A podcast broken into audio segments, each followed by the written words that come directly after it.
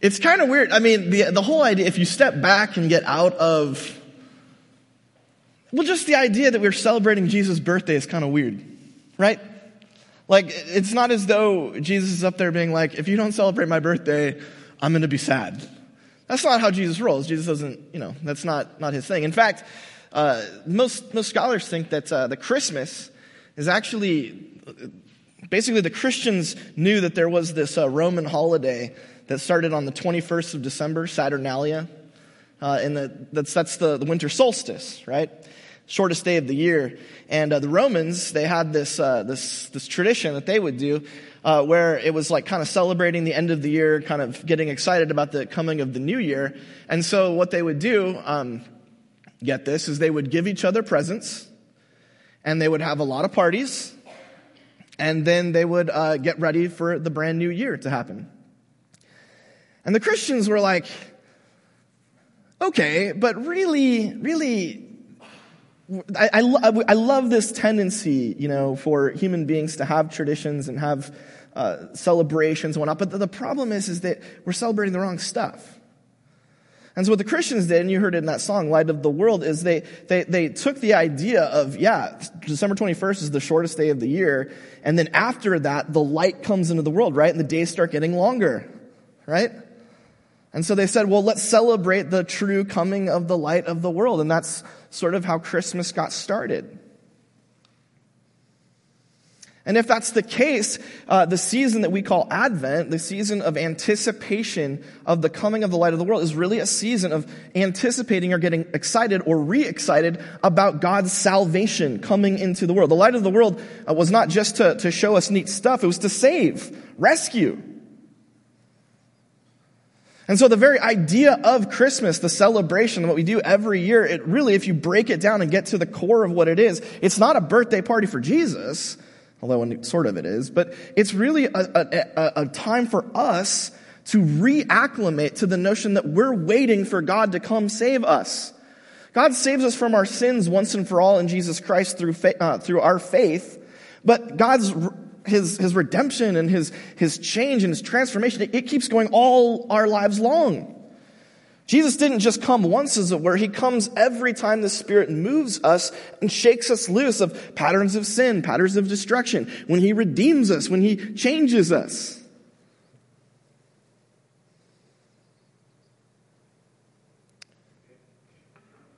And really, the issue is, is that we live in a culture that wants us to do everything it possibly can to distract us from that.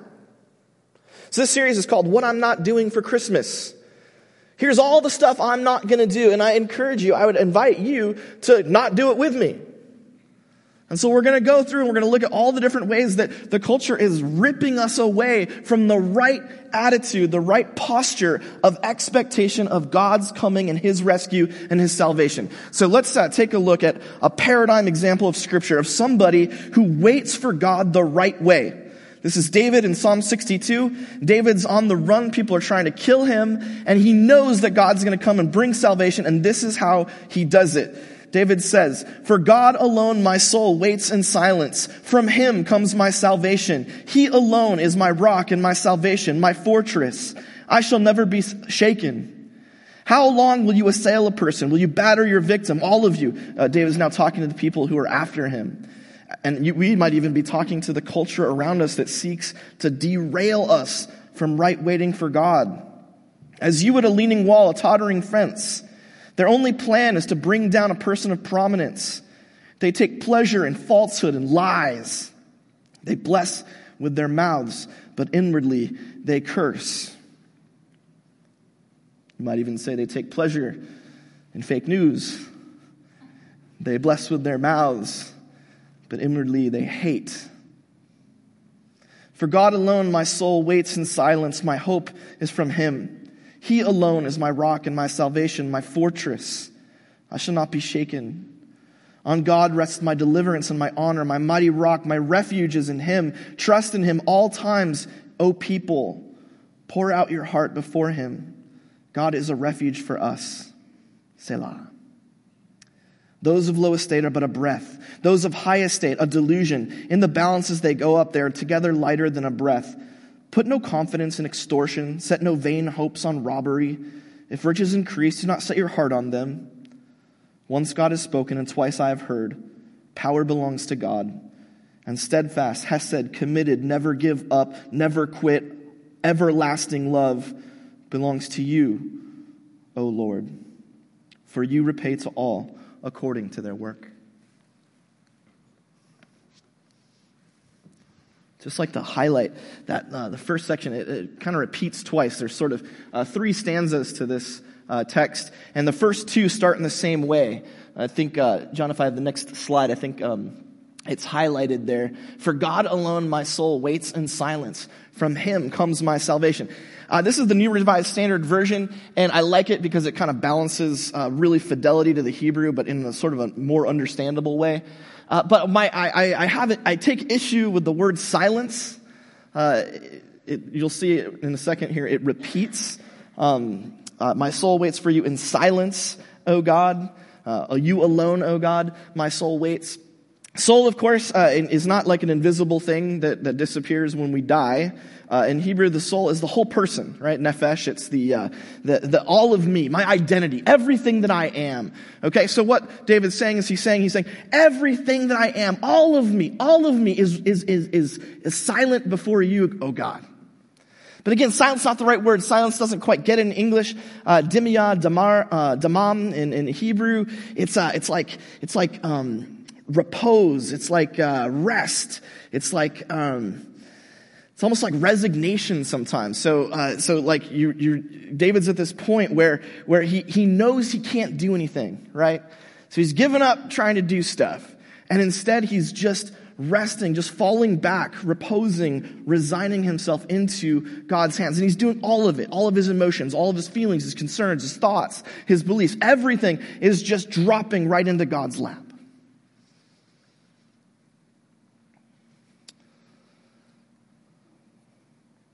The opposite of which you can see over and over and over again in the second greatest Christmas movie of all time, A Christmas Story.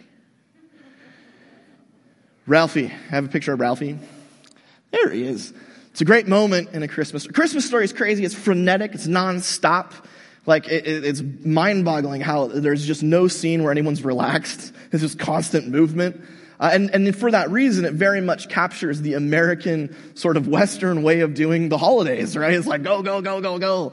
Never surrender, never quit. Ralphie, his mission, his mission, if you haven't seen the movie, shame on you. If you have, you know that his mission is to get a Red Ryder BB gun. But he has a problem. You'll shoot your eye out. You'll shoot. Everyone he talks to won't get him a Red Ryder. They're like, you can't have a Red Ryder BB gun. You'll shoot your eye out.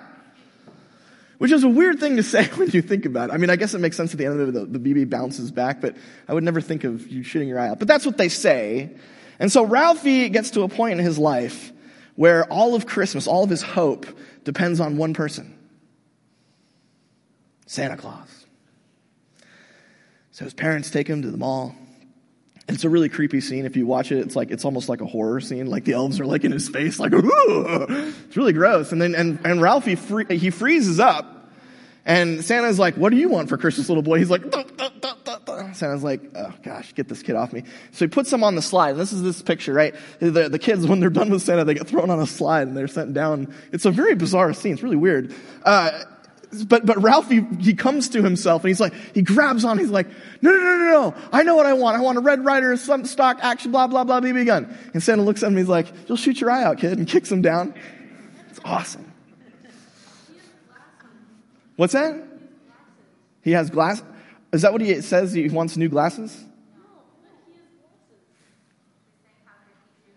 Oh, geez, you haven't seen the movie? Okay, well then you know the glasses end up protecting his eye when the BB, whatever. It's not. Uh, now, uh, the, the problem here is that Ralphie has put his faith and his trust in the wrong person, right? He thinks that Santa Claus can save him. He thinks that Santa Claus is like the last dish effort and, and that Santa's the one who can. And so the, for, from this point on in the film, the rest of the time, Ralphie is, is in, a, in a mode of resignation. He's given up. He's like just trying to, to brace himself for the sadness of Christmas. Similarly, uh, the, probably the greatest character in the movie is the old man. Have him? Yeah. The old man. This is a great shot. This is um, the old man, his whole life is spent basically like being pushed from one thing to another. He, he's, he's, he's, he's stalwart. He's very like a classic American, like, I'm just going to get through this kind of guy. But all he really wants is to be left alone so he can read the paper for five minutes. He doesn't want to have to punish his kid for saying bad words.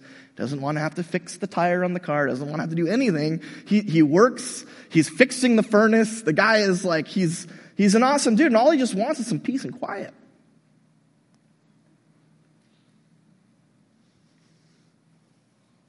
I suggest to you that as much as I love a Christmas story, it, it, it pretty much embodies the opposite of how David um, settles in and waits for God's salvation. Right? David, um, he just casts all of his, his cares, everything, his whole person, every part of his identity is cast onto God. God alone is going to be responsible for victory, for salvation, for life. Ralphie and the old man, and, and we, if we're honest, spend all of our time running around.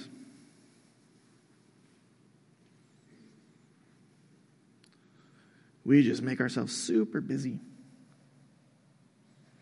And I wonder if, if maybe there's a part of it that, that just helps distract us so we can just get through it, just move on. When really, what, what God has for people who are waiting for His rescue, His salvation, His movement is to be totally dependent and resting in Him. That's the first thing in your note sheets. Simply replace running with resting. Easier said than done. Oh, yeah, okay, right, sure. Have you seen your calendar this month? Calendaring. Ah, man, I love it. I love calendars. Uh, so I figured maybe we can have just a little check here. This is called the rest check. Just, just a few like inventory questions we can ask ourselves to see if maybe we're in danger of, of, of just running a bit too much. And so the, the first question from our rest check. Does the calendar have some no days? A no day is when someone's like, oh, you should do this. And you're like, no, I'm not going to do that. For some of us, that's hard. For some of us, we're like, oh, I want to say yes to everything. Uh, but also, a, a, no day is not a day where you don't have something on the calendar, but it's like, you know, the kids do go to soccer and you do are going to volunteer to want to. That's not a no day. A no day is a day where, like, you really could do something with people and you just say no because to create some space, to create some space for uh, something other than the movement to create some space uh, for rest, to create some space for saying, God, what is it that you want to save me from right now? What sin owns me that you want to liberate me from? What uh, part of my life is just out of whack and I need to begin and, or re-begin trusting in you? That, that's the point. The point is not so that you can like, you know, sit back and watch TV. That's not a no day, okay? A no day is, is, is, is a day where you and maybe the, as a family, depending on how things work, we stop and we say, Where's God taking us? Are we waiting on Him? Number two, do our plans bring stress, peace, or a bit of both? Some of you actually, you're weird people. In fact, there's a lot of you. Um, some of you are on my staff. You, uh, you actually become happier when you meticulously plan things. It brings joy and peace to you. I can't think of anything more stressful than planning stuff. I want to just be told where to go. I want to wake up and have Aaron be like, oh, today we're doing this. Be like, yes, yes, Aaron, let us go do that. I do not want to spend a lot of time being like, well, should we do this or this? And how are we going to figure it? But we have to do it, right? Planning is a part of life. I get that. But we need to be in a zone or in a mindset where we're dealing with our planning and our forward thinking in such a way that it is bringing us peace, not stress. That's going to be different for everybody. But if, if, if what, how we're doing it is taking us out of that zone of expectation of God's coming and God's deliverance, then we are going to miss Christmas. It's just going to happen. We're going to be stressed out and then it's going to be over and be like, oh. Number three, Are we looking for God to bring rescue and redemption, or are we just trying to get through it? Isn't that weird? I confess, uh, you know, I, I, I dislike holidays. I dislike anything that involves me doing anything other than sitting on the couch. And so I, I, I admit that it's very difficult for me to, to approach this season, the season where we celebrate the coming of God into the world, with anything other than a sort of grim resignation. Just going to soldier through. And then on December 26th, I get to relax, brace myself for New Year's. And in, and in that, I, I, I just don't, it, it's so hard for me to remember that, that the whole point is to re remember that God wants to save me in some way, that God wants to redeem me in some way, or to be thankful that God did come and once for all erase sin and death.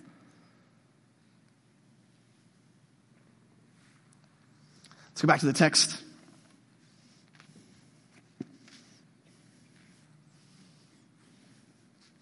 He alone is my rock and my salvation, my fortress. I'll never be shaken. Next slide. He alone is my rock and my salvation, my fortress. I shall not be shaken. On God rests my deliverance and my honor. My mighty rock, my, my refuge is in God.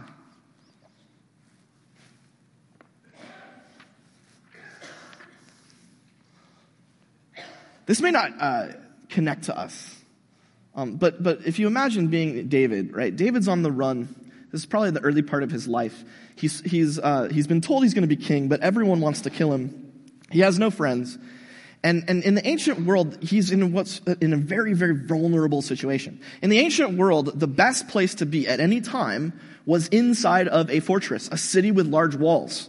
I have a picture here of Masada, so when, when David says, my fortress, my rock, this is what he's thinking of. This is the fortress uh, that the Jewish people put together during the um, first, the first Roman war, Roman Jewish war. It took place from 66 to uh, 73 AD, so after Jesus had ascended to heaven. Um, during this war, Jerusalem was sacked. Uh, the temple was destroyed. And uh, the last Jewish defense was, took place at this fortress. And they lasted in this fortress against the full might of the Roman armies for four years. Because, as you can see, I mean, we, we have the excavations a little bit, but you can see that there's no way to get to that fortress.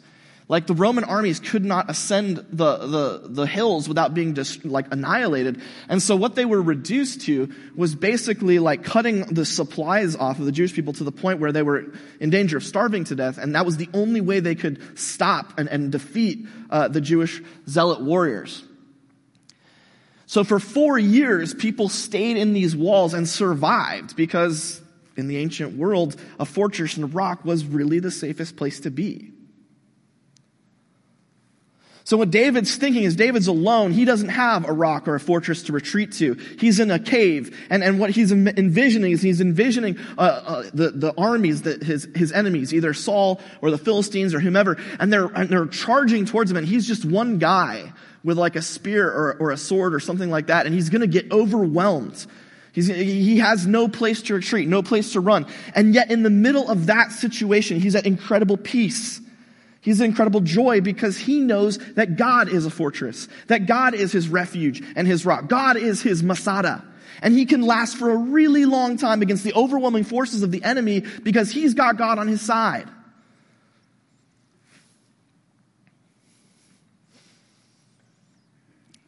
Go briefly back to the text. Trust in him at all times, O people. Pour out your heart before him. He pivots in the psalm, we'll talk more about this later, to, to talking to the family, the congregation of believers. And he's like, if this is the case, you can just dump out all of your concerns, your worries on God, and you can marvel, you can live in wonder at the notion that God can't be stopped, and you can't be stopped because God's with you. You're just, you're relaxing. You're just resting in Him. And He is the fortress. It's a little hard for us to, to get our minds around.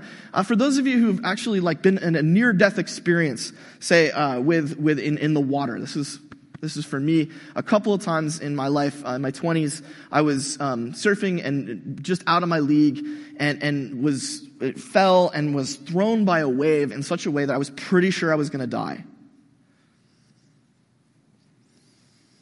I mean, I was underwater long enough to be like, this could be it.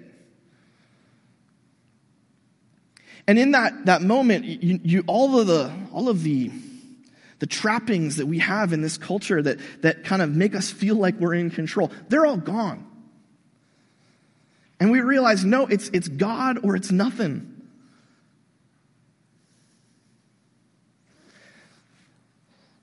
What, what David is imagining is he's, he's, he's imagining like that, that as powerful as waves are, as powerful as armies are, it, when, when they come up against the rock, they just break. There's just no, there's no movement. The rock is implacable. It stands. It cannot be moved. And he's like, if that's who God is, and that's what God's doing, then, dude, what am I worried about? And when he, when he calls to the people, he's like, he's like, look at what God's like. Everybody just, just pour everything out. Recapture, what he's really doing is he's saying, recapture a sense of the wonder of who God is and what it means that God is with us.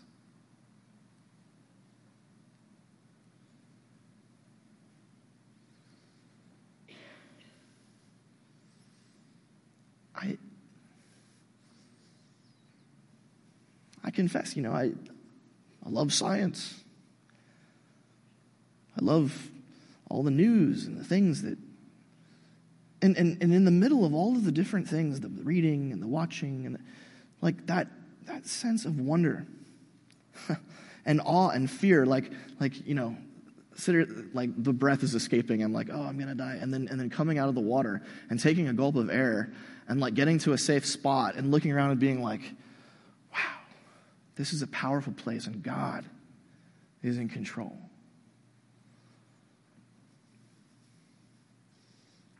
Next thing your note sheet simply replace worry with wonder. Worry with wonder. And again, of course, easier said than done. Oh, okay. How, how are we going to recapture that sense of awe at who God is and what God has done? Well, here's a couple of suggestions. Number one, wonder check. Do we regularly reflect on God's past provision and might? We're in a forward facing culture. Everything we do, and this is why we're so efficient and why we create and innovate and do all amazing things. I'm not knocking it, but our culture is telling us to always be advancing. What's next? How can we grow? How can we thrive? How can we improve? How can we, that, and those are all good things. I'm not knocking that. I think that's, there's value in that. But the culture never, ever, ever suggests that we should step back and be like, hey, how did we get here? There's this run, run, run to the future instead of a recognition of the past. I suggest that most of us here at one time or another have been bowled over by God's goodness and mercy and power. And if we're not regularly re- reflecting on that, if we're not, you know, taking time out to remember it and to acknowledge it, then how are we going to have the, the joy and wonder and the, and the certainty that God's still with us, still going, that we're still in it together? And so I would say probably the best way to recapture wonder is to look back at who God is. Uh, for me, that's, um, well, we'll do it. Okay. So number two. All right. Regular reflection. The, the classic, when I was growing up, the classic Christian thing was, did you do your quiet time? What this means is like, uh, you wake up, you have to wake up super early, which I love. And then the first thing that you do is you get, you know, you kneel down beside your bed and you like pray hard for 15 minutes and then maybe I'm not. I am making a little bit of fun of it, but it's value. There's value here. Um, but I, I, we're a grace church, and we don't necessarily buy into like you have to do this or that to be a good Christian person. And so I don't think that everyone needs to have a quiet time. I'm not suggesting that. Um, but I am going to say this. I'm going to say this. There are things that we do in our lives that help us recapture our wonder at who God is. For some people, that is waking up at four in the morning and going for like a 12 mile run. Estelle Harnett. Awesome. You're weird. oh, dude, and now, and Lucas. Also weird. Did you guys know Lucas did like a hundred mile marathon? What an idiot. oh man, look at this guy. He tells me that it's like 60% kind of hard walking. So I guess, and, and, how could it not be? Like your heart would explode. Mine would explode at like mile three. Um, yeah. We could finally get rid of him. Uh, but so everyone has a different place where they're able to reflect and retreat and get to a spot where the, the wonder of God is recaptured. For me, if I'm being very honest, it's, I'm nerdy and it's studying. Um, I, when I was just, I just love the Bible. I love reading it. And I love getting excited about it. I, this week when we were, you know, working on this, Mike and I, this, this sermon, we were just, we stopped and we just, we just reflected like how cool is it that, you know, here's a poem written by a guy who was, you know, about to get killed 3,000 years ago. And yet, by the power of the Spirit, it can speak new life into us as we prepare for the coming, uh, the celebration of the coming of the Lord. How cool is that? How wild is that? You don't buy it. Okay, fine. Well, it, it worked for me. So I don't care if you have a quiet time. I don't care if you run 100 miles, whatever you do, but you do need to, you know, circumstance some place to, to remember and reflect on God's goodness, power, and provision. And in so doing, recapture wonder at his greatness. Number three, last what about screen time? Just going to take a shot at the culture. Uh, we are now at a place, especially those of us with kids, where we are mediate, mediating all of life through uh, computers, TVs, and tablets. Um, yeah, the, the babysitting aspect of it is, is rad. I'm not going to deny that. Um, oh, and, and I promise, John, by the way, it's worth the $7 a month. Disney is an evil corporation, no doubt, but that show, The Mandalorian, is amazing. It's absolutely incredible. I'm waiting with bated breath. Baby Yoda is the cutest thing I've ever seen in my life. If you don't know what I'm talking about, do yourself a favor. Give money to that demonic, evil mouse and enjoy the glory that is the Mandalorian. It's like Star Wars has come back. Sorry. I get how addictive and attractive the screens are. I get it but not at the expense of creating space as a family, as a community, and as a person um, to recapture the wonder. And in so doing, to replace the worry. Let's go back to the text. Those of low estate are but a breath. Those of high estate are a delusion. and The balances they go up. Together they are lighter than a breath. Uh, that word breath is hevel in Hebrew. It's the same word in Ecclesiastes, if you know it. Vanity and vanity, all is vanity. Nothingness, vapor, waste. You know.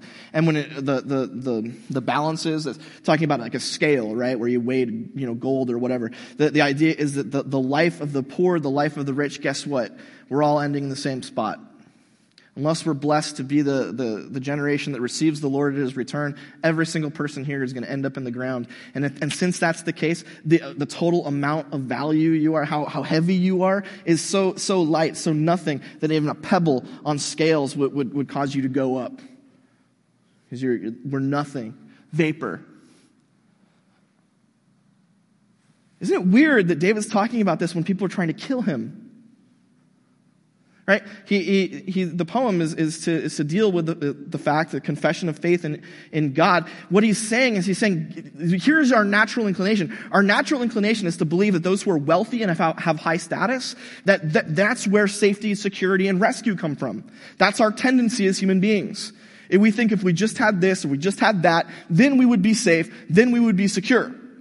What he's saying is, I'm not going there. I'm not going there. I'm not going to put my faith in, in, in this car or, or that 401k plan. Instead, what I'm going to believe is going to keep me safe and secure is God because I know that no matter how much I save up for my retirement, I'm ultimately not making it out alive. Unless you're Scott Eichler, who plans to live to 115 years old. Even if you make it to 115, man, you're not making it to 116. He really thinks that, by the way. He's crazy. Everyone here is a little weird. That's what I like about you people. I was the only child growing up, so Christmas was one of the best days of the year for me. It was understood in my household that all the resources would be gathered into one place, and that is making sure that I had 25 to 30 presents.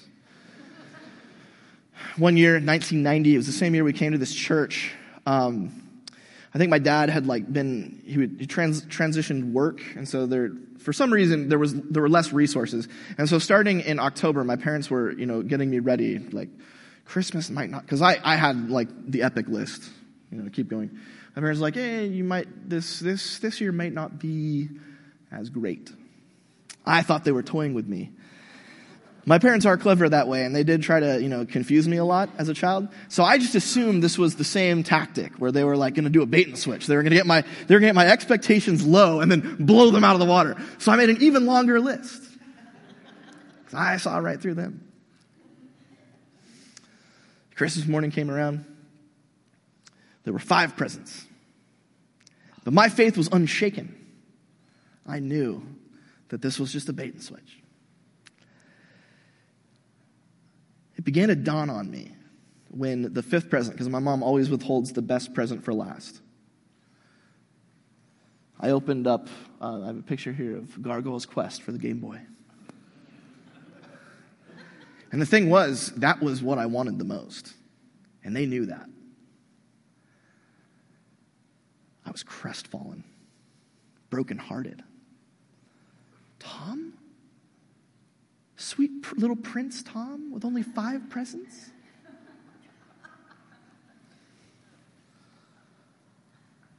And I will never forget the realization hit me, and I looked, and I could see in my parents' eyes this, um, this fear, this trepidation that I would be disappointed. And so I, I, I, put on a good show. I was like, oh, this is the best game ever. I'm so, and turns out it is the best game ever. I love this game. I played this game for months. It was an incredible, one of the best video game experiences of, of the early 90s. I, I loved it. And so they were actually uh, right, and it turned out to be one of the greatest Christmas presents I've ever received. But at the time, at the time, I was, I was disappointed and crestfallen, but I'm putting a good face on it. Like, because I, I, knew my parents would, I, I loved them, and they loved me, and I knew that, and I didn't want them to feel hurt, even if I deep down was kind of like, in my selfishness, like, sort of bummed out. And so I'll never forget that night. Um, I was in bed playing my brand new Gargoyles Quest uh, on the Game Boy, and uh, my parents came up, and I think it was my dad. He says, um, Hey, Tom, I just want you to know how grateful we are um, that you could see that it's not about what you get at Christmas. Um, instead, it's really about being a family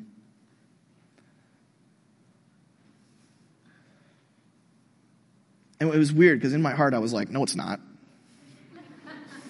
I'm like, no, it's definitely about what I get.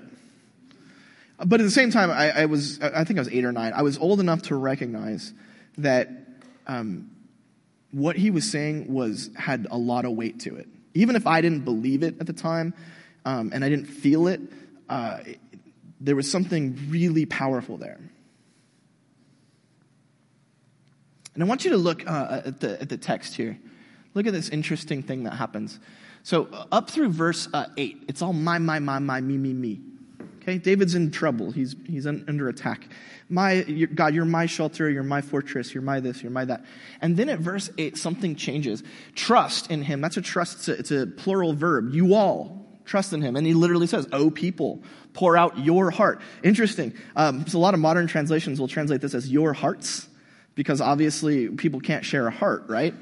Uh, no, this is actually, the Hebrew is Ya'al's heart. Uh, the idea being that in a community, in the family of God, there's this bizarre way in which, even though we are all individuals and we all do have our concerns and our worries, as, as a people of God, we have one heart, one desire, one, one set of needs and, and, and, and one set of focuses, such that if one person in the community is damaged, everybody in the community is damaged. Likewise, if somebody in the community is lifted up, everybody in the community is lifted up. We share one heart as a community of faith. And through the rest of the psalm, God is a refuge for us. Uh, David has moved from a, a, a theology and doctrine of, of, of, individuality, sort of, with God, uh, to a, a doctrine of a communality before God. And so even though he's out on his own, out on the lam, he knows that back somewhere in Jerusalem, his allies are out there. And, and if he could just get back to them, he would share all of this that he's learned. and say, This is not just for me, it's for all of us.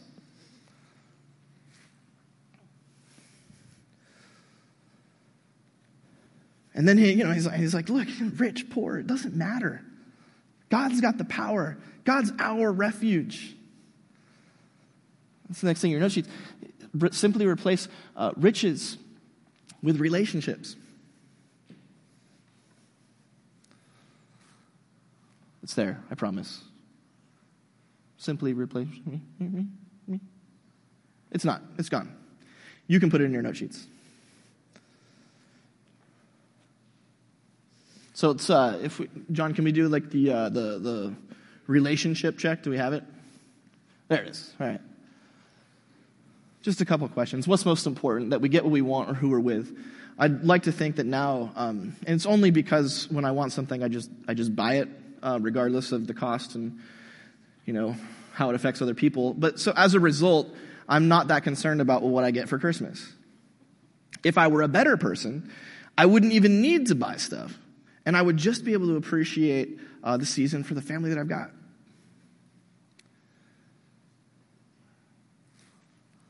Number two. You know, it doesn't matter if you've got kids or not. As long as you're here with us, you're a part of forming the next generation of Christians. And so we as a community have a, a mission, especially during the Christmas season, to be like, it's people, it's not stuff. You know, that Gargoyles Quest was a great game. But it's long gone. I don't know where it ended up. Probably my mom saved it. It's probably in the attic in their house, hoping that someday I'll go up there and look at old memories. But 1990 was the same year that uh, I first came to Coast. Gargoyles Quest is gone. You're not. And some of you have been here that whole time.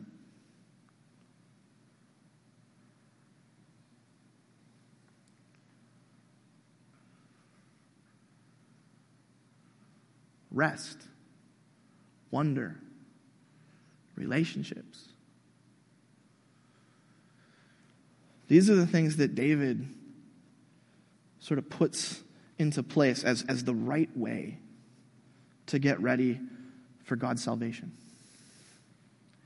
If you want to anticipate God's coming and God's liberation, his rescue, um, the forgiveness of sins, the, the freedom from uh, sin and, and, and addiction, uh, the, the transformation of hearts, the entrance of, of true life and, and forgiveness, if you want to be in the right zone, the right way of being, to be ready for that, to settle into that, if you want to participate in Advent and to get you know, look forward to Jesus' birthday.